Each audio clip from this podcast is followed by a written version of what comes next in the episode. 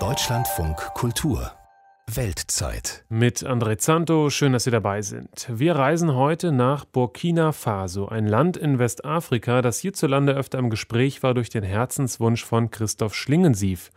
Der hat dort ein Operndorf errichten lassen. Warum gerade im Land der aufrechten Menschen, wie Burkina Faso übersetzt heißt, hat der Regisseur bei uns am Telefon vor zehn Jahren, kurz vor seinem Tod, so begründet. Burkina Faso ist eigentlich das Land aus Afrika, das ich jetzt kenne. Es gibt sicher auch noch andere, wo ich nicht war, aber hier sind die Leute extrem warmherzig, offen. Die Kinder sind super klug, sehr musikalisch und das ist einfach so ein Land, das sicher sehr arm ist, aber das irgendeinen Frieden in sich trägt, das klar war, das ist eigentlich richtig. Inzwischen ist der Frieden in Burkina Faso vorbei. Terrorangriffe im Norden zwingen immer mehr Menschen dazu, ihre Heimat zu verlassen. Das UN-Flüchtlingshilfswerk schlägt Alarm, spricht von der am schnellsten wachsenden humanitären Krise weltweit. Mehr als eine Million Binnenflüchtlinge suchen Zuflucht.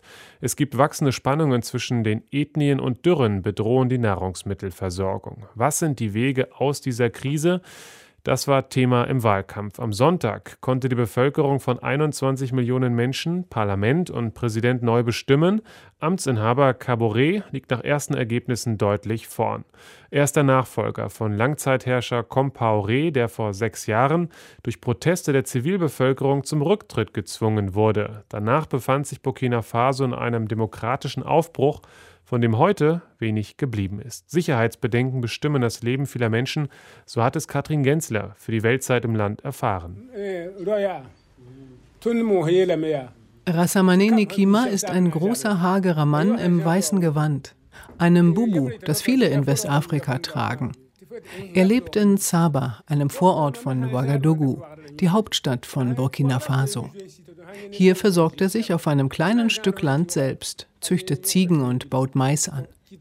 Zum Schutz hat sich der Bauer ein langes, silbrig glänzendes Messer und einen Holzschlegel angeschafft.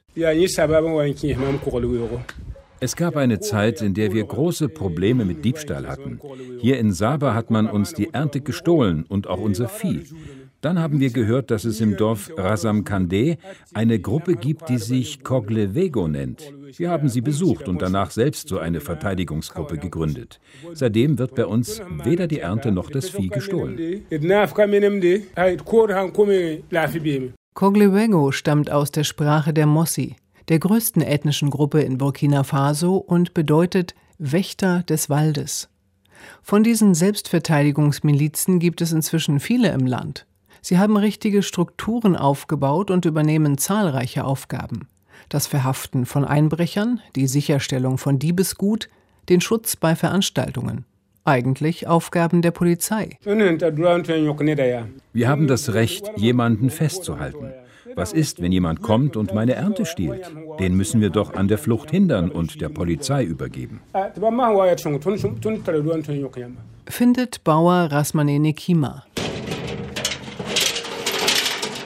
Wie erfolgreich die Coglewego sind, wollen mir der 64-Jährige und andere Mitglieder im Nachbarort zeigen. Dort haben die Wächter des Waldes eine eigene Zentrale aufgebaut. Unter dem Schatten eines großen Baumes haben sie schmale Holzbänke und einen kleinen Tisch gestellt. Daneben ist ein Raum, der mit einer schweren Metalltür zugesperrt wird. Dahinter stehen 20 verstaubte Mopeds und Fahrräder. Diebesgut.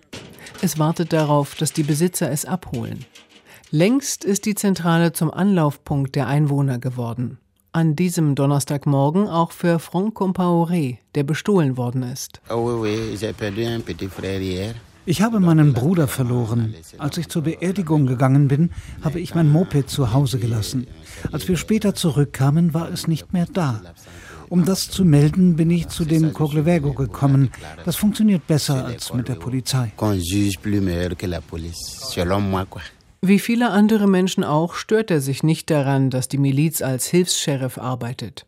Dabei gibt es keine Ausbildung, keine Kontrolle, ob Menschenrechte eingehalten werden, keine externen Prüfungen. Jeder kann mitmachen.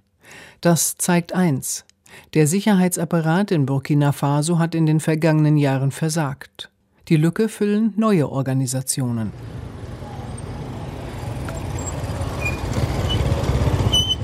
Feierabendverkehr in Ouagadougou. Durch das Zentrum drängeln sich unzählige alte, laute Mopeds, kleine Lastwagen und Fahrradfahrer. An einer der Hauptstraßen liegt das Büro von Issa Diallo. Er vertritt eine der fast 70 Sprachgemeinschaften in Burkina Faso. Genauer gesagt ist er der Präsident der Nationalen Kommission für die Pöll-Sprache. Gesprochen von einer ethnischen Gruppe, die in vielen anglophonen Ländern Westafrikas als Fulani bekannt ist. Sie halten Vieh und viele leben bis heute als Halbnomaden. Angesprochen auf die Selbstverteidigungsmilizen winkt Diallo ab die hätten nichts mit dem Schutz der Bevölkerung zu tun. Alle Pöll, die in ländlichen Regionen leben, sind auf die eine oder andere Weise terrorisiert. Sie fragen sich schon lange, ob die Coglevego oder die Miliz der Freiwilligen zur Verteidigung des Vaterlandes in ihren Siedlungen ankommen werden. Auch die Armee böte ihnen keinen Schutz. Im Gegenteil. Vor den Soldaten hätten viele Pöll ebenso Angst, so Issa Diallo. Dabei galt Burkina Faso, wo knapp 21 Millionen Menschen leben, lange als beispielhaft für ganz Westafrika. Das Land gehört laut Entwicklungsindex der Vereinten Nationen zwar stets zu den ärmsten der Welt. Doch anders als in Nachbarstaaten waren Konflikte zwischen den vielen Ethnien und Religionen bisher die Ausnahme. Der Staat ist für seine Dialogbereitschaft bekannt. Aber offenbar hat sich das in den vergangenen Jahren geändert. Als Wendepunkt gilt das Jahr 2014.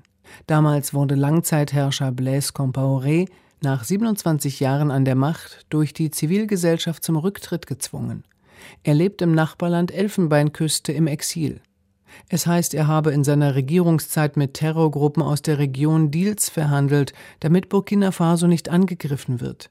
Falls es sie gegeben hat, gelten sie nicht mehr. In den vergangenen zwölf Monaten sind in Burkina Faso 2730 Menschen durch Überfälle, Angriffe oder Kämpfe getötet worden. So haben es die amerikanischen Konfliktanalysten der Nichtregierungsorganisation ACLED gezählt. Diese neue Gewalt wirke sich auch auf das Miteinander aus, sagt Issa Diallo. Das Misstrauen ist riesig. Im Norden gibt es Gegenden, in denen ein Pöllmann nicht unterwegs sein kann. Wenn er das tut, kommt er nicht mehr lebend zurück. Die Pöll machen gut 8 Prozent der Bevölkerung aus, sind muslimischen Glaubens und viele fühlen sich stigmatisiert, sagt ihr Vertreter. Das hängt zusammen mit der Gruppe für die Unterstützung des Islams und der Muslime. So nennt sich eine Terrorbewegung, die besonders häufig Anschläge im Norden und Osten von Burkina Faso verübt. Ihren Ursprung hat die Gruppe zwar 2017 in Mali.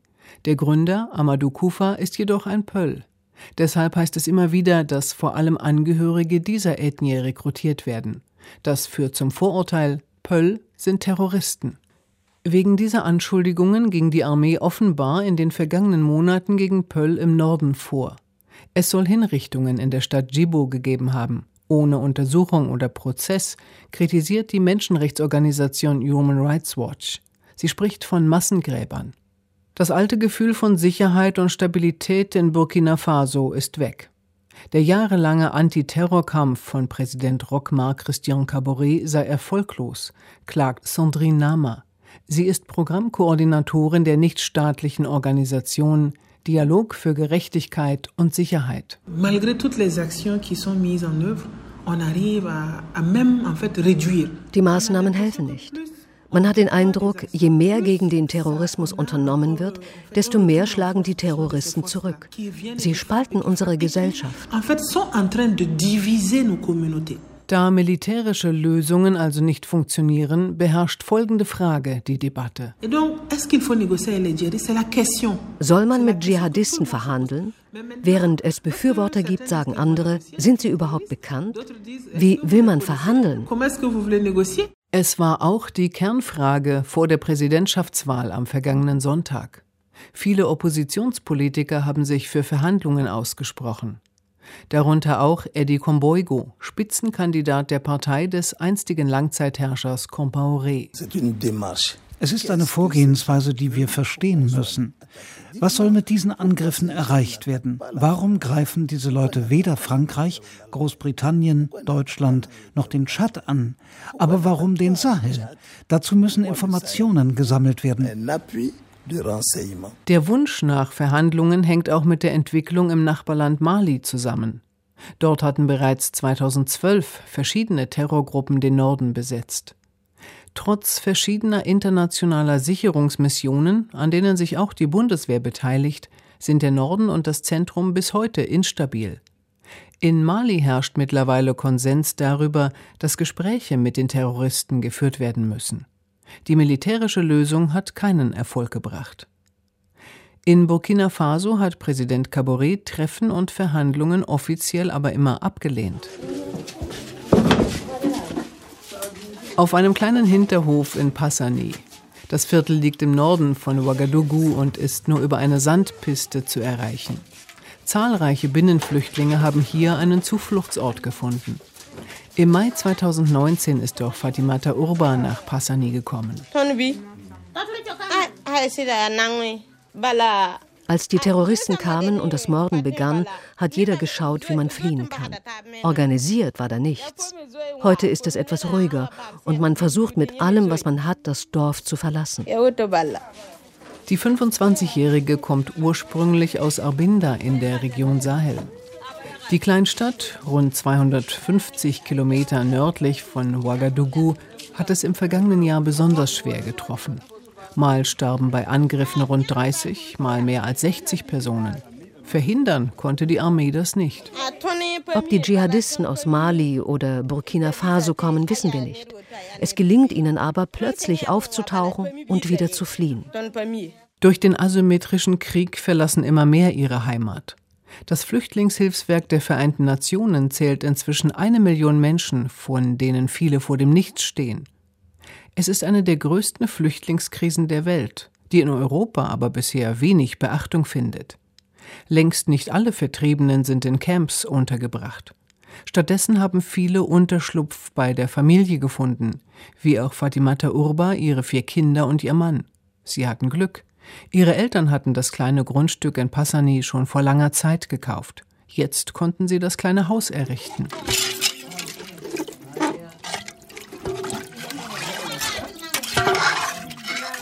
Neben dem hellblauen Plastikstuhl, auf dem Fatimata Urba sitzt, steht ein großer Topf. Sie hat Reis gekocht und rührt jetzt in den Resten. Die Versorgung mit Nahrungsmitteln ist immer wieder ein Problem. Sie und die übrigen Flüchtlingsfamilien sind auf Spenden angewiesen.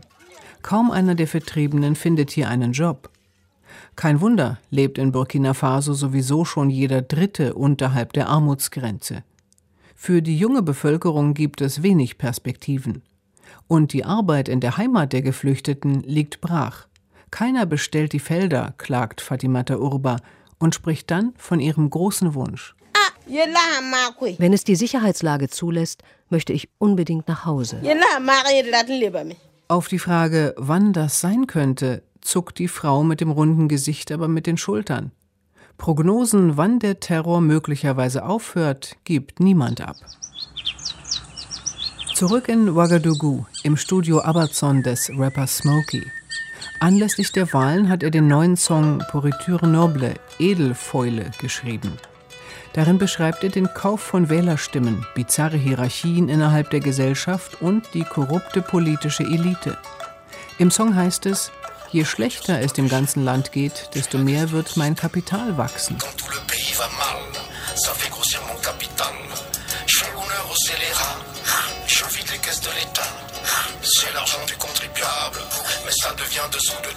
Smokey, dessen bürgerlicher Name Serge Bambara lautet, ist das bekannteste Mitglied der Ballet Citoyen, der Bürgerbesen.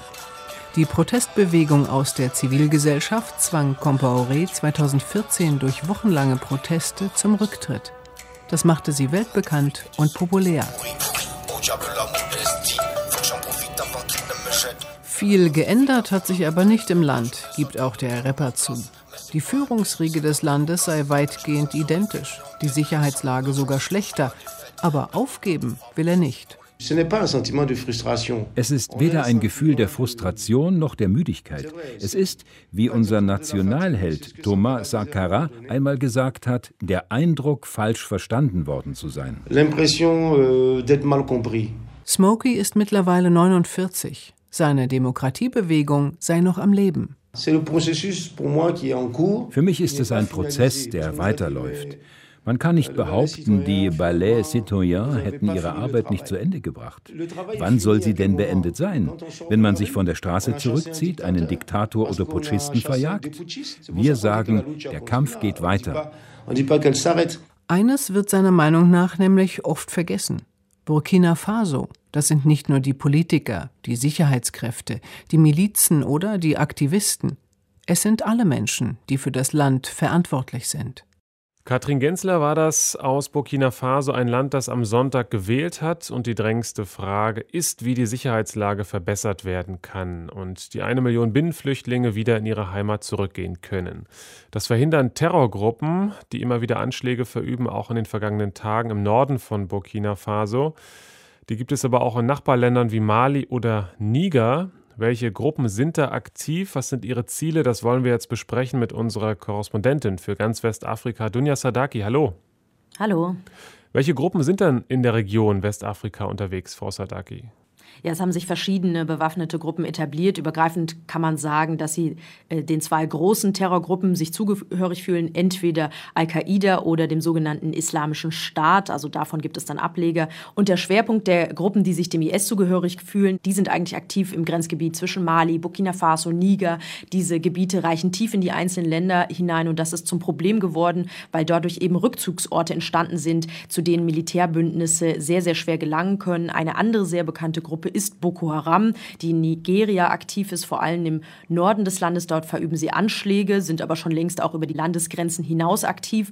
Und Boko Haram wurde bekannt in den europäischen Medien eigentlich durch die vielen Entführungen. Die bekannteste davon ist die der Chibok-Mädchen, über 200 Schülerinnen aus dem Ort Chibok, die vor Jahren entführt worden waren und als Ehefrauen und Sexsklavinnen von den Terrormilizkämpfern missbraucht wurden. Und diesen Terrorgruppen, äh, religiösen Terrorgruppen, kommen dann auch noch bewaffnete Banden hinzu, die die Sicherheit Sicherheitslage im Land zusätzlich oder in der Region zusätzlich verschärfen. Und wie viele Männer sind das, die da die Menschen terrorisieren in den angesprochenen Ländern? Sind das ein paar hundert oder Zehntausende? Das ist sehr schwer zu sagen. Also es gibt afrikanische Politiker, die sprechen von über Zehntausenden extremistischen Kämpfern, die sich äh, zum einen zum IS und zum anderen zur Al-Qaida zugehörig fühlen. Andere Sicherheitsexperten gehen von einigen Tausenden aus. Aber das Problem ist hier, wen zählt man da genau rein? Wer ist jetzt ideologischer Kämpfer oder wer wird vielleicht auch gezwungen? Wer wurde verschleppt? Gerade am Beispiel Boko Haram sieht man das. Die nutzen und missbrauchen Frauen, Kinder, junge Männer, missbrauchen sie für Suizidanschläge. Und da ist es eben sehr schwer zu beziffern, wer Opfer und Täter Kilometer ist. Ein Beispiel dazu aus dem Frühjahr im Gebiet des sogenannten Tschadsee-Beckens kam es zu sehr heftigen Gefechten zwischen Terroristen und afrikanischen Armeen. Die Region grenzt an den Nordosten Nigerias und im April verkündete dann die tschadische Armee, dass sie über 1000 Boko Haram-Kämpfer getötet haben will. Und trotzdem wissen wir ja, Boko Haram ist damit nicht besiegt. Und es gibt aber auch immer wieder Vorwürfe gegen afrikanische Streitkräfte, dass sie eben mutmaßliche Terroristen getötet haben, die zu bestimmten Bevölkerungsgruppen gehören, denen allgemein unterstellt wird, dass sie mit Terroristen paktieren. Aber was feststeht, all diese Gruppen sind sehr, sehr tödlich. Sie haben tausende Menschen umgebracht und Millionen zu Vertriebenen gemacht. Hm. Und arbeiten die zusammen oder sind das eher gegnerische Gruppen? Es gibt Terrorgruppen, denen Verbindungen zueinander nachgesagt werden, dass sie zum Beispiel in Form von Waffenhandel miteinander kooperieren. Aber es gibt auch Terrormilizen, die sich in Machtkämpfe verstrickt haben. Auch ein Beispiel dazu ist Boko Haram. Als die Terrormiliz sich vor einiger Zeit dem IS zubekannt hat, gab es dann innerhalb der Organisation Machtkämpfe, wer dort dann der Chef ist. Dadurch kam es zu einer Spaltung und auch zu Kämpfen zwischen diesen beiden Gruppierungen. Aber bis heute, das sehen wir ja, hat die Schlagkraft von Boko Haram nicht nachgelassen. Boko Haram ist ja schon sehr lange aktiv, wie viele andere Gruppen auch. Was sind dann Ihre langfristigen Ziele? Geht es da um politischen Einfluss, um den Umsturz der Regierungen in den Ländern? Ja, eigentlich um genau das. Und was diese Terrorgruppen eint, das ist, dass sie ein striktes islamisches Recht nach ihren eigenen Vorstellungen durchsetzen wollen. Was das genau heißt, das haben wir 2012 in Mali im Norden gesehen, als Rebellengruppen und Extremisten weite Teile äh, des Nordens übernommen haben. Und dort war dann zum Beispiel Musik verboten. Frauen mussten sich verschleiern. Eine Religionspolizei hat wirklich herbe Strafen durchgesetzt. Und der IS möchte ja ein transnationales Gebiet über Staaten hinaus als Herrschaft etablieren, ein Kalifat etablieren. Äh, Boko Haram zum Beispiel hatte bislang eher einen regionalen Ansatz in Nigeria. Sie wollten die nigerianische Regierung stürzen, sie wollten einen islamischen Staat haben nach ihren Vorstellungen. Und Boko Haram hat seine Ideologie sozusagen ja auch schon im Namen, Boko Haram, das heißt so viel wie westliche Bildung äh, verboten, also auch westliche oder moderne Lebensarten sind verpönt. Hm. Ich frage mich immer, wir sprechen ja bei Westafrika öfter mal über Terroristen. Warum gerade Westafrika? Wir haben ja eben auch gehört, dass zum Beispiel auch die Bundeswehr in Mali aktiv ist, auch die Franzosen sind da militärisch aktiv. Wie kommt es dazu, dass diese Terroristen immer noch so große, ja, man kann es in Anführungszeichen sagen, Erfolge feiern? Ja, es gibt da Untersuchungen und auch ähm, Interviews mit Ex-Terroristen, wo ähm, Forscher zu dem Ergebnis kommen, dass die wenigsten aus religiösen, ideologischen Gründen mitmachen bei diesen Terrororganisationen. Das Hauptproblem ist immer der Nährboden Armut, Perspektivlosigkeit und oft ein Versagen dieser afrikanischen Staaten. Also in vielen Gegenden, wo diese Terroristen sehr erfolgreich aktiv sind, da ist der Staat so gut wie nicht sichtbar. Man muss auch sagen, das sind riesige Flächen. Aber dort gibt, sind die Leute mangelversorgt mit Bildung, mit Justiz, mit Polizei Polizei, ganz zu schweigen von Sicherheit. Und manche schließen sich eben diesen Terrorgruppen an, damit zum Beispiel der eigene Hof mit den Tieren nicht mehr überfallen wird, damit die Familie nicht in Ruhe gelassen wird. Und da hat sich leider auch nicht viel dran getan. Viele Menschen vertrauen ihren Staaten nichts, viele Menschen misstrauen ihren Staaten, weil es zum Beispiel zu Menschenrechtsverletzungen kommt, auch dokumentierten Menschenrechtsverletzungen durch die Armee zum Beispiel. Und bisher war eben der Ansatz in der Terrorbekämpfung Militär, Militär, Militär. Und man hat ja gesehen, über 10.000 Soldaten in der Region und die Sicherheitslage Lage hat sich bisher nicht verbessert. Einschätzungen sind das von Dunja Sadaki, unsere Nordwestafrika-Korrespondentin. Vielen Dank. Sehr gerne. Und wir werden hier im Weltzeit-Podcast im Dezember nochmal eine extra Folge zu Mali machen. Da ist auch viel passiert. Wir haben das schon angedeutet eben gerade. Dunja Sadaki wird uns dann mehr aus diesem westafrikanischen Land berichten. Ich bin André Zanto. Soweit erstmal danke für heute fürs Zuhören.